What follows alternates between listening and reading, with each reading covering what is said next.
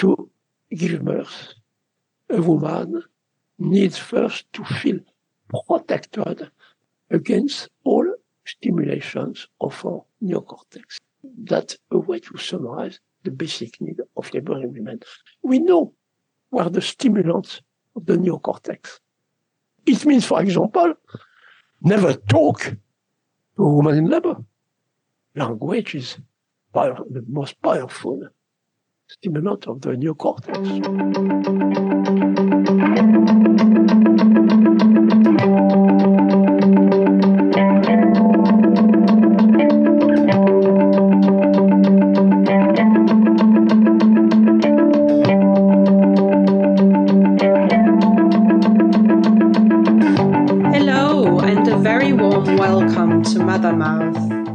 This is a place where I would like to explore body connection, empowerment, and major rites of passages, really, which have become either so invisible and disregarded or medicalized and unmarked in our modern world.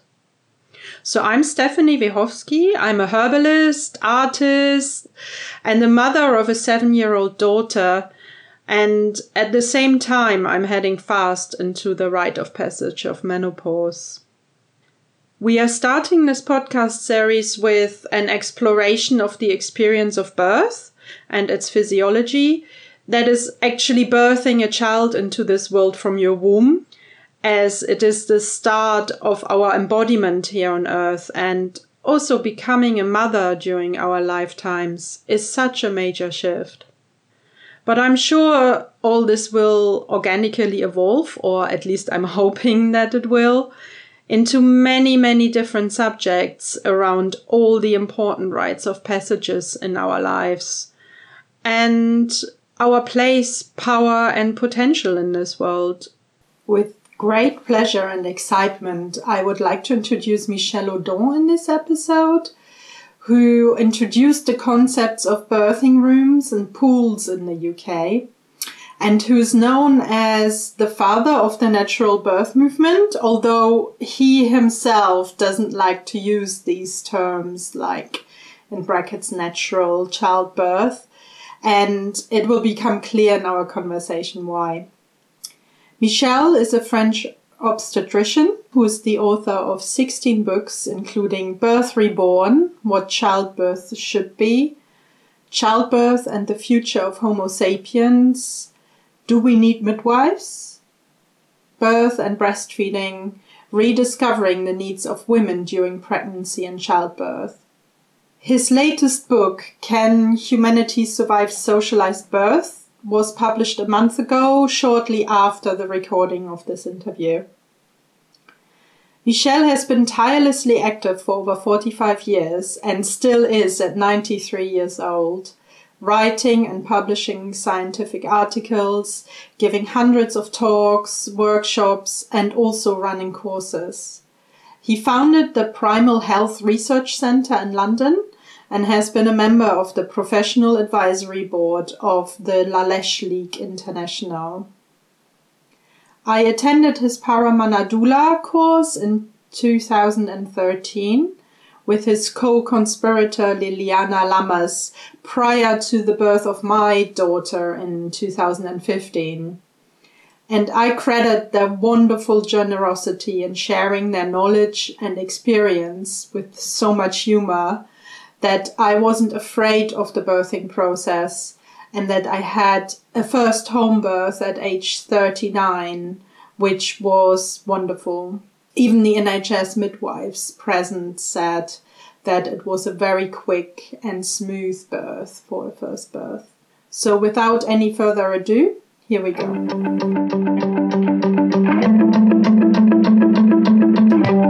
Michel, thank you so much for taking the time to talk to me, and it's really a great honor, I have to say. And it's so lovely also to meet you in person 10 years ago at your Paramanadula workshop. So I gave a little introduction to you, but could you describe your background in your own words for our listeners who don't know you, and maybe a sort of pivotal experience that has led you to dedicate over 45 years of your life to freeing the birthing process from its interruptive processes in our Western world. Yes, it's good that you say, talk about 45 years, because I must confess that I am now 93 years old, and it's difficult to summarize what happened during almost a century. You know? It's good that I have to start in the middle of my life. I must explain, in fact, how I became involved in childbirth. Because originally, I am a surgeon. I was educated in the 1950s as a surgeon. At that time, it was general surgery. We are not specialized. We could do everything, including cesarean section. I was educated as a surgeon at the very time when the new technique of cesarean section, the safe one, is called segmental technique, it's a detail, developed. And at that time, obstetricians, most of them, had no surgical background. They were asking the surgeon, please, can you do a cesarean section? And that's how I became familiar with the new techniques. In particular, when I was in the French army, 1958, 1959, during the Independence War, during any kind of emergency surgery, war surgery, but also cesarean section. So that's how I became familiar with new technique, safe technique, which is still used now. It's a little, and it happened that in 1962, I became officially in charge of the surgical unit as a general surgeon in the state hospital an hour from Paris. But in that hospital, when I arrived, there was a small maternity unit, 200 births a year, 2 midwives, and no doctor officially in charge of the maternity unit. There was an old surgeon in a town that were calling for a cesarean section or for forceps. But these old surgeons were still practicing the old technique of cesarean section. So when they learned about my background, that I had a certain training in obstetrics, that I was familiar with the new technique of cesarean section, although it was not official, when there was a problem, they were calling me. Mm-hmm. The beginning of the story. So that was in 1962. But I realized immediately, that in a rural area, women were suddenly obliged, or almost obliged, to give birth in the hospital, in the general hospital. They were not familiar with this environment. The hospital, originally, in such a place, it was much more, the hospital was the place where you are going to die, you know. They are not, I realized that. So I thought of what can we do to feel comfortable now. I don't want to give details, but that was the beginning of my interest for the importance of the environment during the period surrounding birth. So gradually, it was not overnight. For example, we designed a new kind of birthing place, birthing home, which was not looking clinical. It was like at home, a place where you can forget that you are in a hospital. We invited pregnant women to come and sing together. coming to the hospital, please to sing with other women together, know each other, know the midwife and so on. We introduce originally the ancestor of the birthing pools. It was a garden plastic paddling pool, to try to avoid medications, drugs. When birth was a little long, difficult, we try to avoid medication. They always have side effects.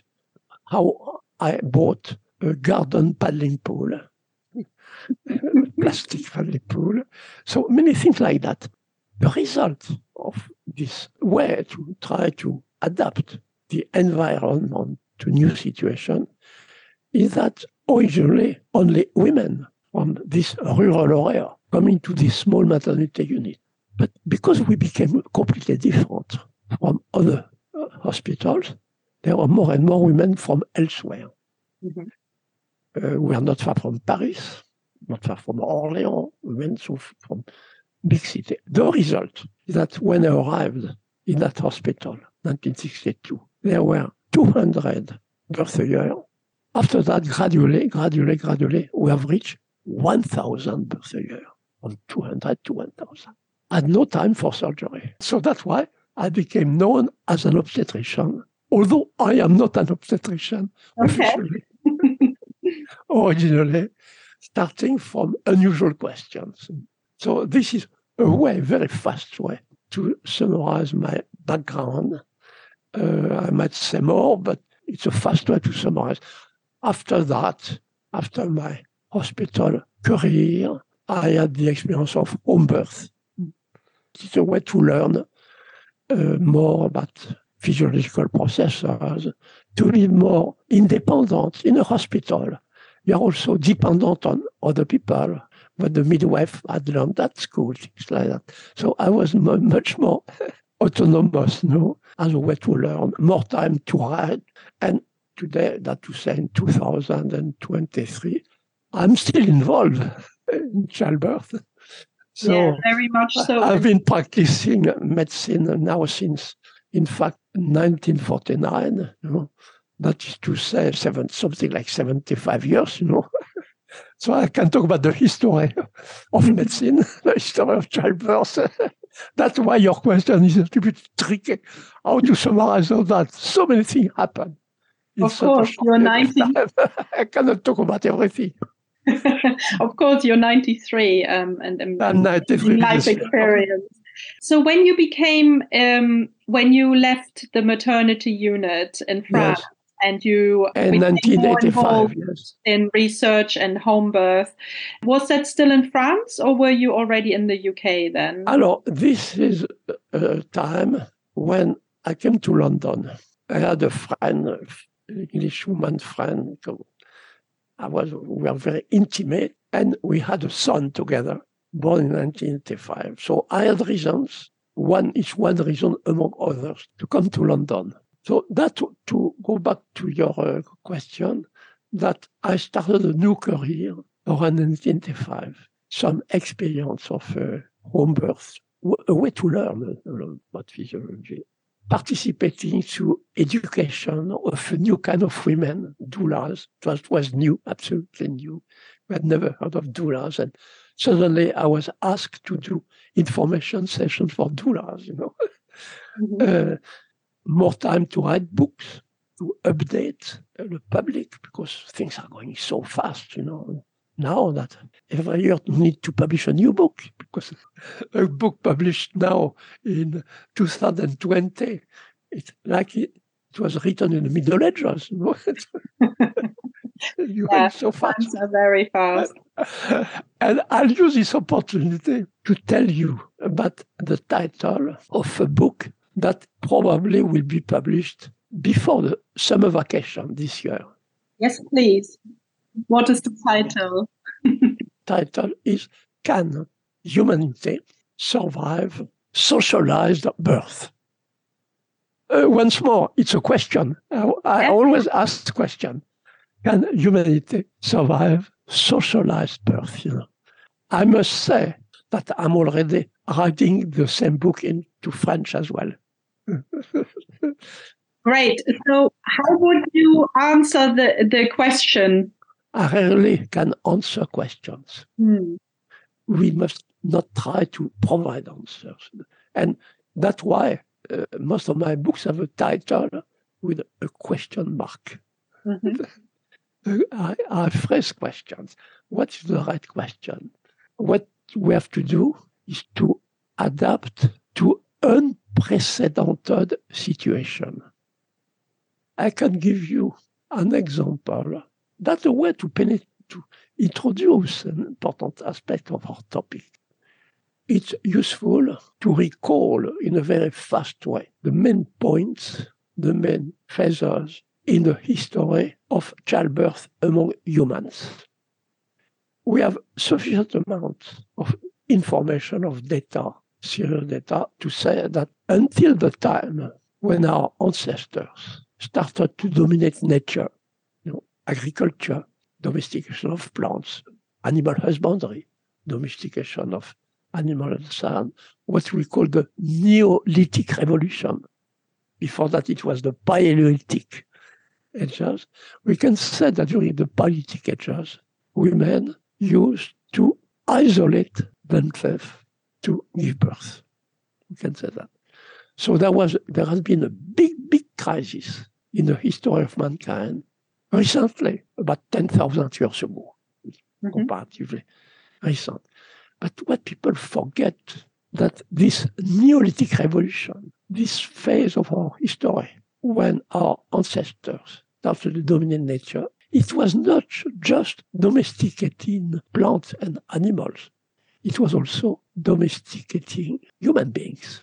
Mm-hmm. In particular, physiological processes related to reproduction. And in particular, childbirth. From that time, suddenly, childbirth became socialized. Mm-hmm. We must understand this turning point to understand the current phase in the history of childbirth. It became socialized. Before that time, as I said, women were isolating themselves to give birth, coming back in a community with their baby. And suddenly, birth was socialized. What does it mean?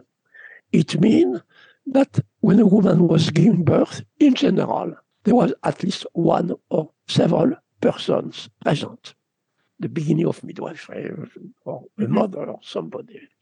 But also, birth was socialized because all human groups started to transmit from generation to generation perinatal beliefs and rituals. Mm-hmm. They were transmitting. It was socialized to a great extent by modifying the way of thinking via perinatal beliefs and rituals, often very invasive. For example, from that time, babies were not authorized to find the breast immediately after birth. The belief that the colostrum is not good for babies. It was a widespread belief all over the world. So almost everywhere in the world, the initiation of breastfeeding was delayed until recently. When I was in the maternity unit of the Paris hospital in 1953, women could not have access to the breast before the age of 2 days or 3 days. That was a revolution in the life of human beings, a way to amplify the rules of natural selection. Probably from that time, weak babies could not survive because they had no access to the precious colostrum. So to understand what's happening now, and many other rituals, bath in freezing water to eliminate people who could not survive, many things like that. So births were more and more socialized, many beliefs, rituals, some differences between cultural milieus, but always the same. Birth was socialized. The main way of thinking. Women could not give birth without some cultural interferences. Until now, look at the vocabulary, the dominant vocabulary today when talking about childbirth. What are the key words?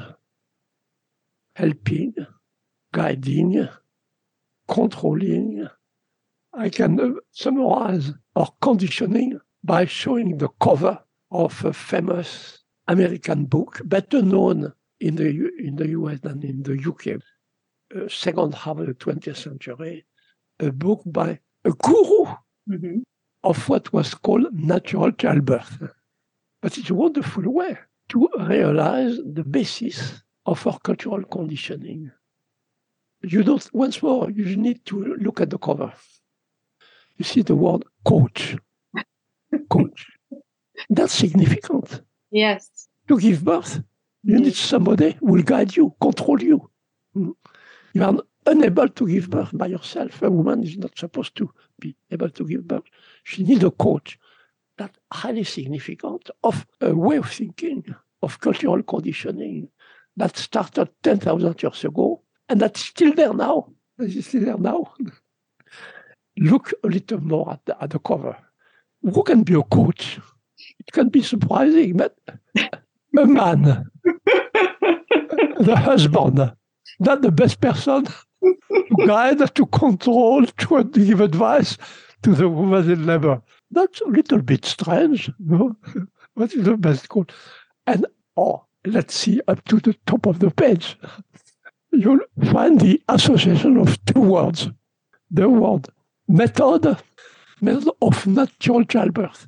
But method and natural are incompatible words. When there is a method, it's not natural. So, just to explain, here we are today. We have reached the limits of the domination of nature. It's the same for everything. You can talk about the climate, we have reached the limits of the domination of nature. That's the phase we are living now. What to do? We have reached these limits. Such limit that we have to wonder about how can our species survive when we realize that today we don't understand, culturally speaking, at the cultural scale. It's not special to the UK, the US, or China. You know, it's all over the world. It's a global scale. We have to rediscover, after thousands of years of culturally controlled physical processes, we have to rediscover the basic need of human and labor. How to do that is the right question. For point of departure, probably there are people like you and other people who have read books or health professionals, and probably they saw some chapters about birth physiology, short chapters, because among health professionals it's not a very important topic. But the point is, in all official studies of birth physiology at the present time, they start from the same questions. Is why are human births difficult? And they always provide the same answers. Human births are difficult for mechanical reasons, morphological reasons. We are shown drawings of the skeleton of the mother, drawings of the baby's head, skeleton of the baby, and were explained for mechanical reasons. Human births are difficult. Full stop. Don't need to say more, because we cannot change the shape of the body of a mother expecting a baby. So no need to say more. But the point that everything can change, perhaps we can rediscover to a certain extent the basic need of women in labor if we start from the right question. Why? Occasionally, even in 2023, there are still women, occasionally, who are not special, morphologically speaking. They are like everybody. But why? There are women who give birth occasionally, easily, quickly. They have not just the time to realize baby is coming and baby is born. That's a useful question. Why human birth can be easy? And if you start from that, you realize suddenly that until now, we have overestimated the importance of morphological factors. More important to understand the solution that nature found to make human birth possible and even occasionally easy. For that, we have to take into account what makes human beings different from all other mammals. It's the incredible, extraordinary development of our brain, and particularly the part of the brain that we call the new brain, the technical one, the neocortex. So to understand birth physiology, why birth process is special among humans, we have to start from the particularities of Homo, very special mammal, even if we compare with our cousins, the chimpanzee. Genetically speaking, we are chimpanzees. Chimpanzee family. But our brain is 3 times more developed. Our neocortex is much more developed and so on. And chimpanzee give birth easily, quickly, of course, for mechanical reasons. But there is something else, is to understand the solution that nature found to make human birth possible, although we are very special, morphologically speaking, and particularly the size of the head of the baby and so on. So what did nature come up with? Because I think nature is very intelligent. So now we can explain. Now we can provide answers to your question. And that's new. We have a new understanding of human nature provided by modern neurophysiology. Until now, the role of our neocortex was understood a certain way. We said, oh, our neocortex is a tool. But now suddenly we understand that this new brain, this neocortex, is not always a tool. It can be almost the opposite. There are situations when the active neocortex can obscure, can inhibit, can make more difficult physiological processes. That's what we have to understand now about human nature in the concept of neocortical inhibition. Our powerful brain can do mathematics and so on, can, when active, inhibit, can make more difficult and obscure some physical function. That's the concept of neocortical inhibition. When some human physical functions are inhibited by an active neocortex. First, we can talk about the phase of human life when the neocortex is not yet highly developed. A newborn baby. The neocortex of a newborn baby is not yet highly developed. And when baby was recently born, it has reflexes, behaviors that will disappear after some weeks or some months. It's what is called archaic primitive reflexes. Neonatologists, experts in newborn babies, can find them. Among these archaic behaviors, archaic reflexes, we can introduce capacity to swim. If you immerse a very young baby, this baby will not panic in water. This baby will keep its eyes open, will have perfectly coordinated swimming movements, and will reach a place that can be grasped.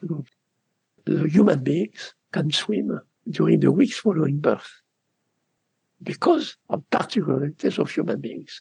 But after some weeks or some months, after that, human beings have lost the capacity to swim. They have to learn to swim.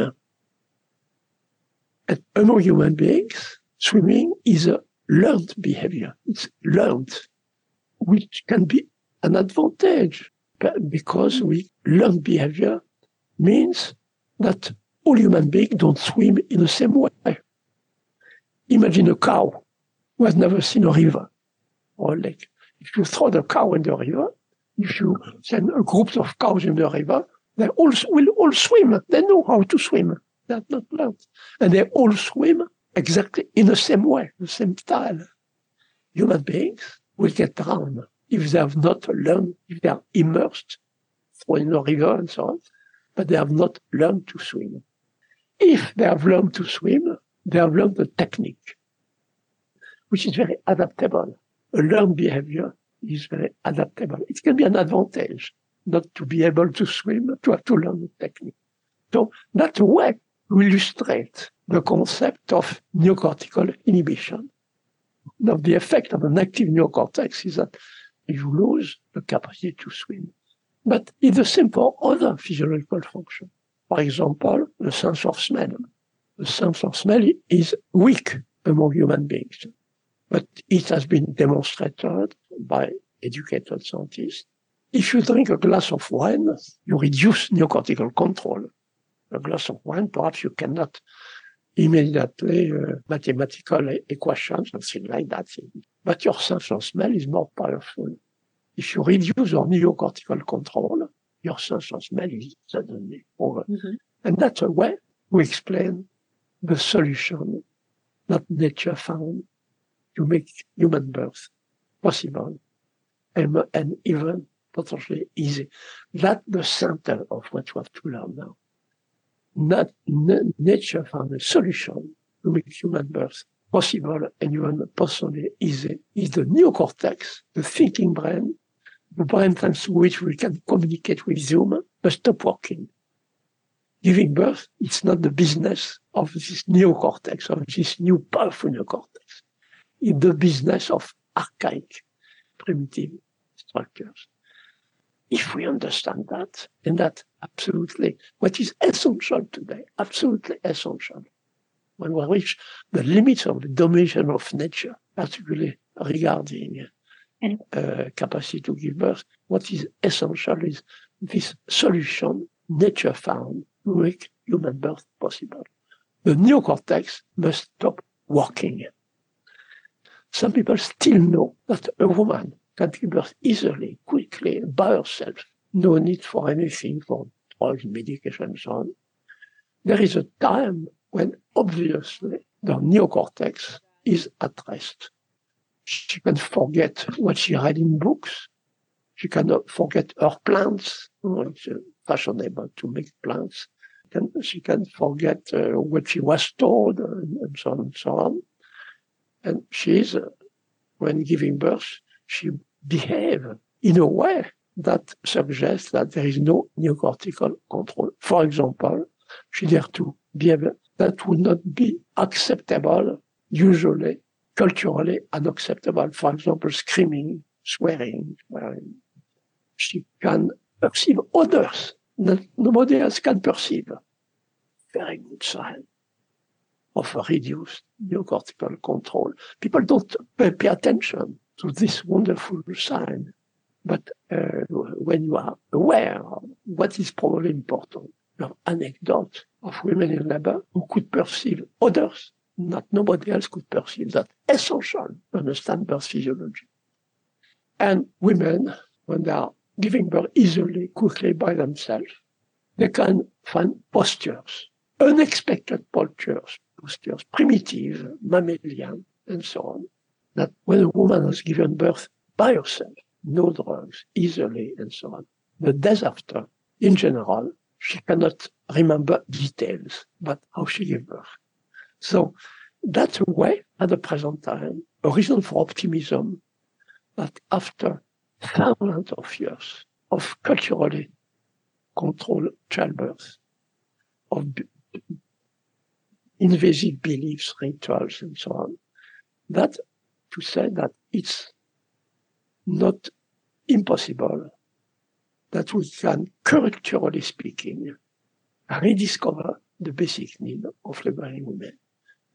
To give birth, a woman needs first to feel protected against all stimulations of her neocortex. That's a way to summarize the basic need of laboring women.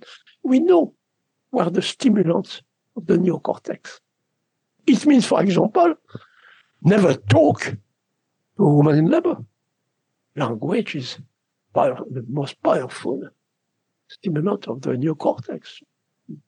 It means careful light in the age of artificial light, of LED, and so on and so on. Be careful not to switch on the light like that suddenly. and be careful to any situation that will attract the attention of the mother. When you pay attention to something, your neocortex is stimulated. Simple, but it means don't stay in front of a woman labor and observing her. It's better if you have to be around, to be sitting in a corner, and to be careful with anything which might be perceived as a danger. The point is to understand the importance of the word protection. You cannot help an involuntary process, but you can only protect it against inhibitory factors. The point is to change the way of thinking, to eliminate words. That means help, guiding, controlling, coaching. Coaching that in groups promoting what they call natural childbirth. In medical circles is labor management. But it's the same, it's cultural. People promoting natural childbirth, health professionals in childbirth, in the same way of thinking. It's a deep-rooted cultural conditioning. That's what we have to understand. That's why it's so difficult. It's not overnight that we can reverse thousands of years of beliefs and rituals and so on. We are on the way. For example, today everybody knows that the colostrum, early colostrum, is precious. And that a newborn baby knows how to find the breast, the hour following birth. We are on the way, but we have not yet, until now, really changed our thinking. And this is the reason for my next book and the title of my next book. So one reason for optimism is that if we accept the lesson from modern neurophysiology, it's not absolutely impossible that we can rediscover the basic need of laboring women. We would have, to a certain extent, desocialized childbirth. I think we have to promote this word towards neocortical inhibition and the need to desocialize some aspect of human nature. There is something we have to add, perhaps, to what is essential. Essentially, if we consider that there is, at the present time, a epidemic at a global level of labor induction, probably much very important for those who are interested in the evolution of Homo. But what I call the phase of physiological preparation to childbirth. Important today, since women have cesarean section before the labor starts. So if there is a clinical phase of preparation to childbirth, this phase is shortened or eliminated artificially if we do pre-labor C-section or inducing labor. And today, when you add a number of women who give birth by pre-labor C-section, plus those who have been induced, it's a huge number if we make this addition. That's why it's so important to understand that when we shorten this phase, we behave like apprentice sorcerers, which in fact is well known. But some specialized scientists were too specialized. So the point is to bring together all what we know about this phase to realize how important it is. We learned from brain imaging, what we call MRI, magnetic resonance imaging, that before the labor start, during this phase of physical preparation to childbirth, some parts of the gray matter, neocortex, simplify, gray matter, are shrinking. Brain is changing, thinking. Women know often that they are a little bit different, But that's subjective, they need difficult to remember what they wanted to buy at the shop or things like that. But that's subjective. But were objective, in fact, measurable. Which part of the brain matter? Part of the brain involved in socialization. It has been studied. It has been demonstrated by conjoint studies, Dutch-Spanish. Another example, we know now that today the melatonin, the darkness hormone, work with oxytocin. Melatonin is an essential birth hormone. At the level of the brain, in particular, oxytocin and melatonin, the darkness hormone, work together. And we learned that Finnish and more recently Japanese studies, that during this phase of physiological preparation to childbirth, the maternal concentration in melatonin are increasing. That's why we feel sometimes a little bit different, not very intellectually active, things like that. So that's objective. And not only the brain is modified during this period, but also the activity of the placenta.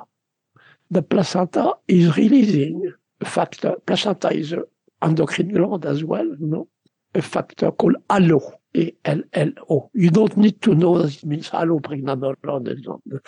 But ALO is reducing the activity of brain moderators, reducing neocortical activity, access, reducing the release of GABA, modulated and so on. So also the placenta participate in this phase of preparation to childbirth, which is a way, when you understand that, to save from oblivion some very, very important, serious studies that for many reasons have not been noticed.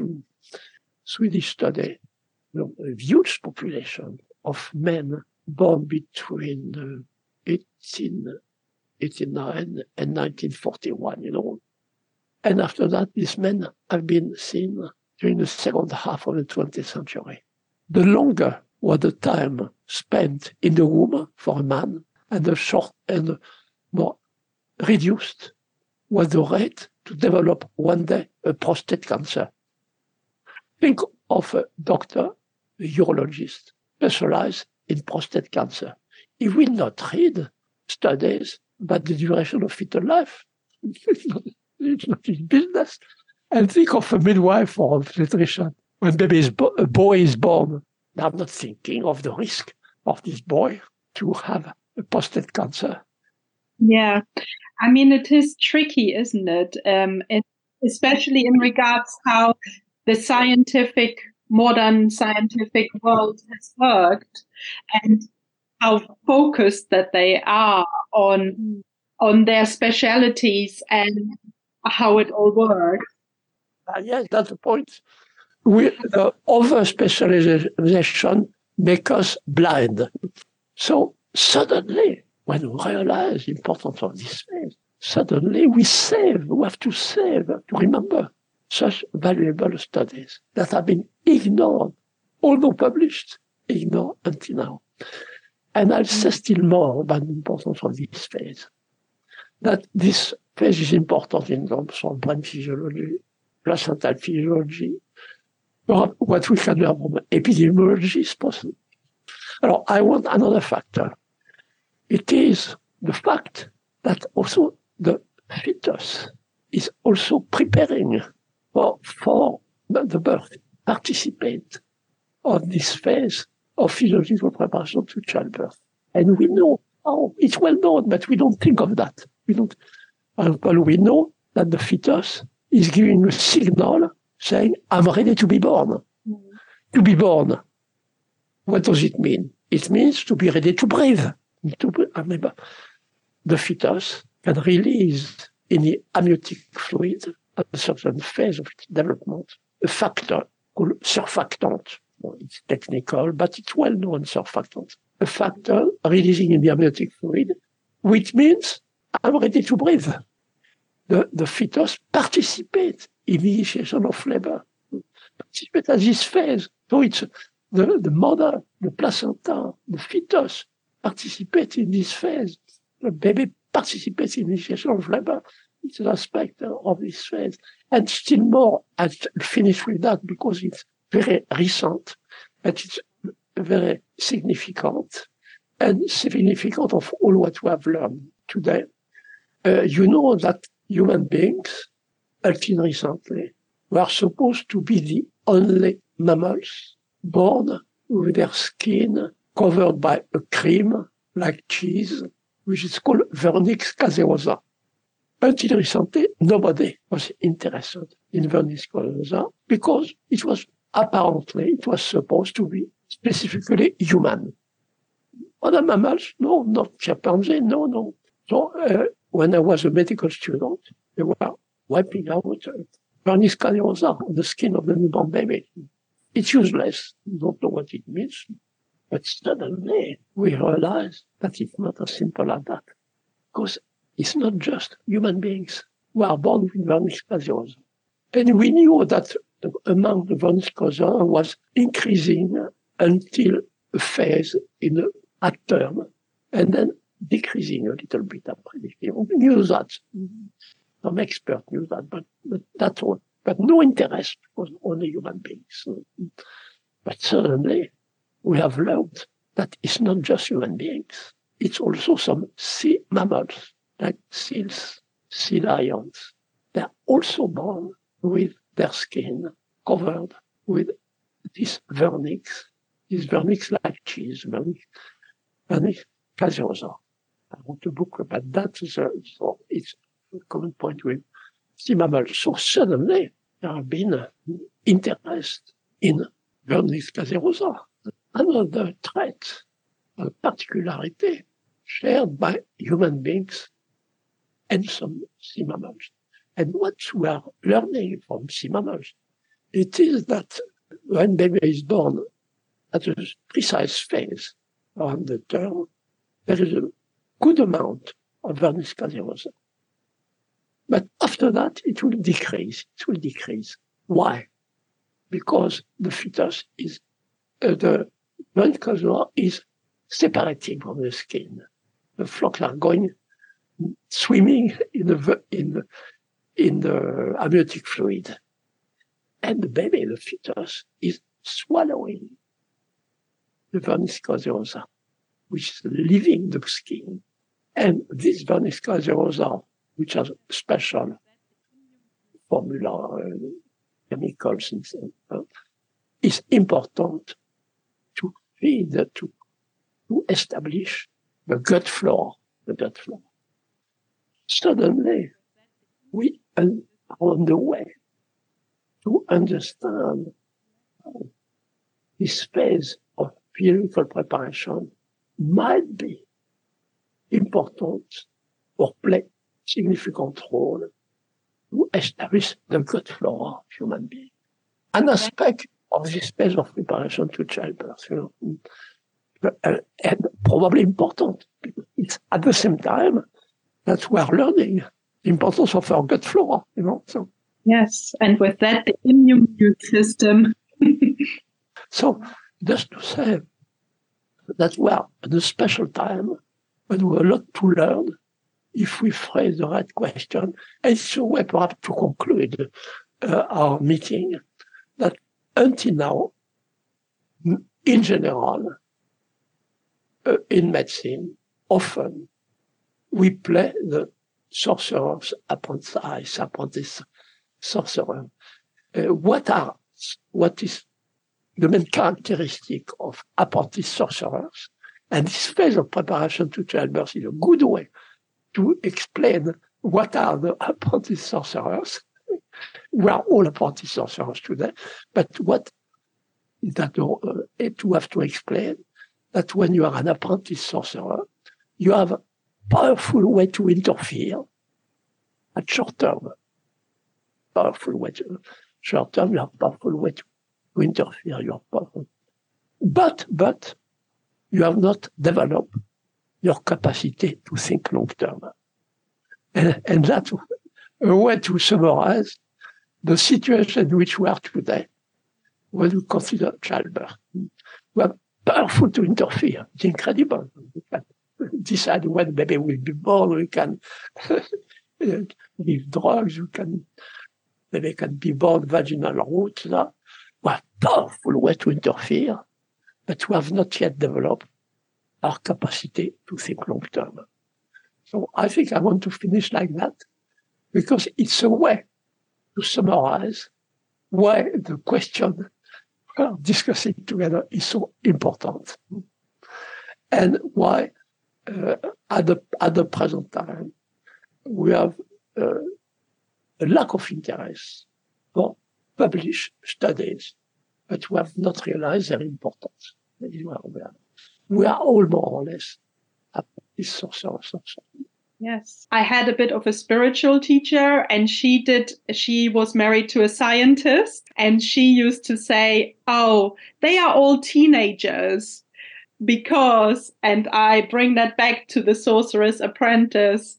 She said they are looking at things very, very in very detail, but they don't take the long term and the context into consideration that much. And I connect that to the Sorcerer's Apprentice approach that you're talking about, because we do not know so many, and they are obviously being revealed more and more. I mean, at least with that scientific understanding of all these complex, incredibly complex processes that are going on. I mean, I personally only knew that the vaginal birth would give the skin microbiome, but I didn't know how the vernix scoliosus would also influence the gut microbiome. So I have learned, I learned a hell of a lot today. So thank you. After listening to you, I want to just to add an important point for students in human nature. I told you the title of my next book is Can Humanity Survive Socialized Birth? There is a chapter in it called Can Humanity Survive Socialized Access to Transcendence? Topic I mix with socialized access to transcendence after the Neolithic Revolution, domination of nature, as transcendence was socialized, acceptable access. Places to have access to transcendence, churches, temples, and so on and so on. There were.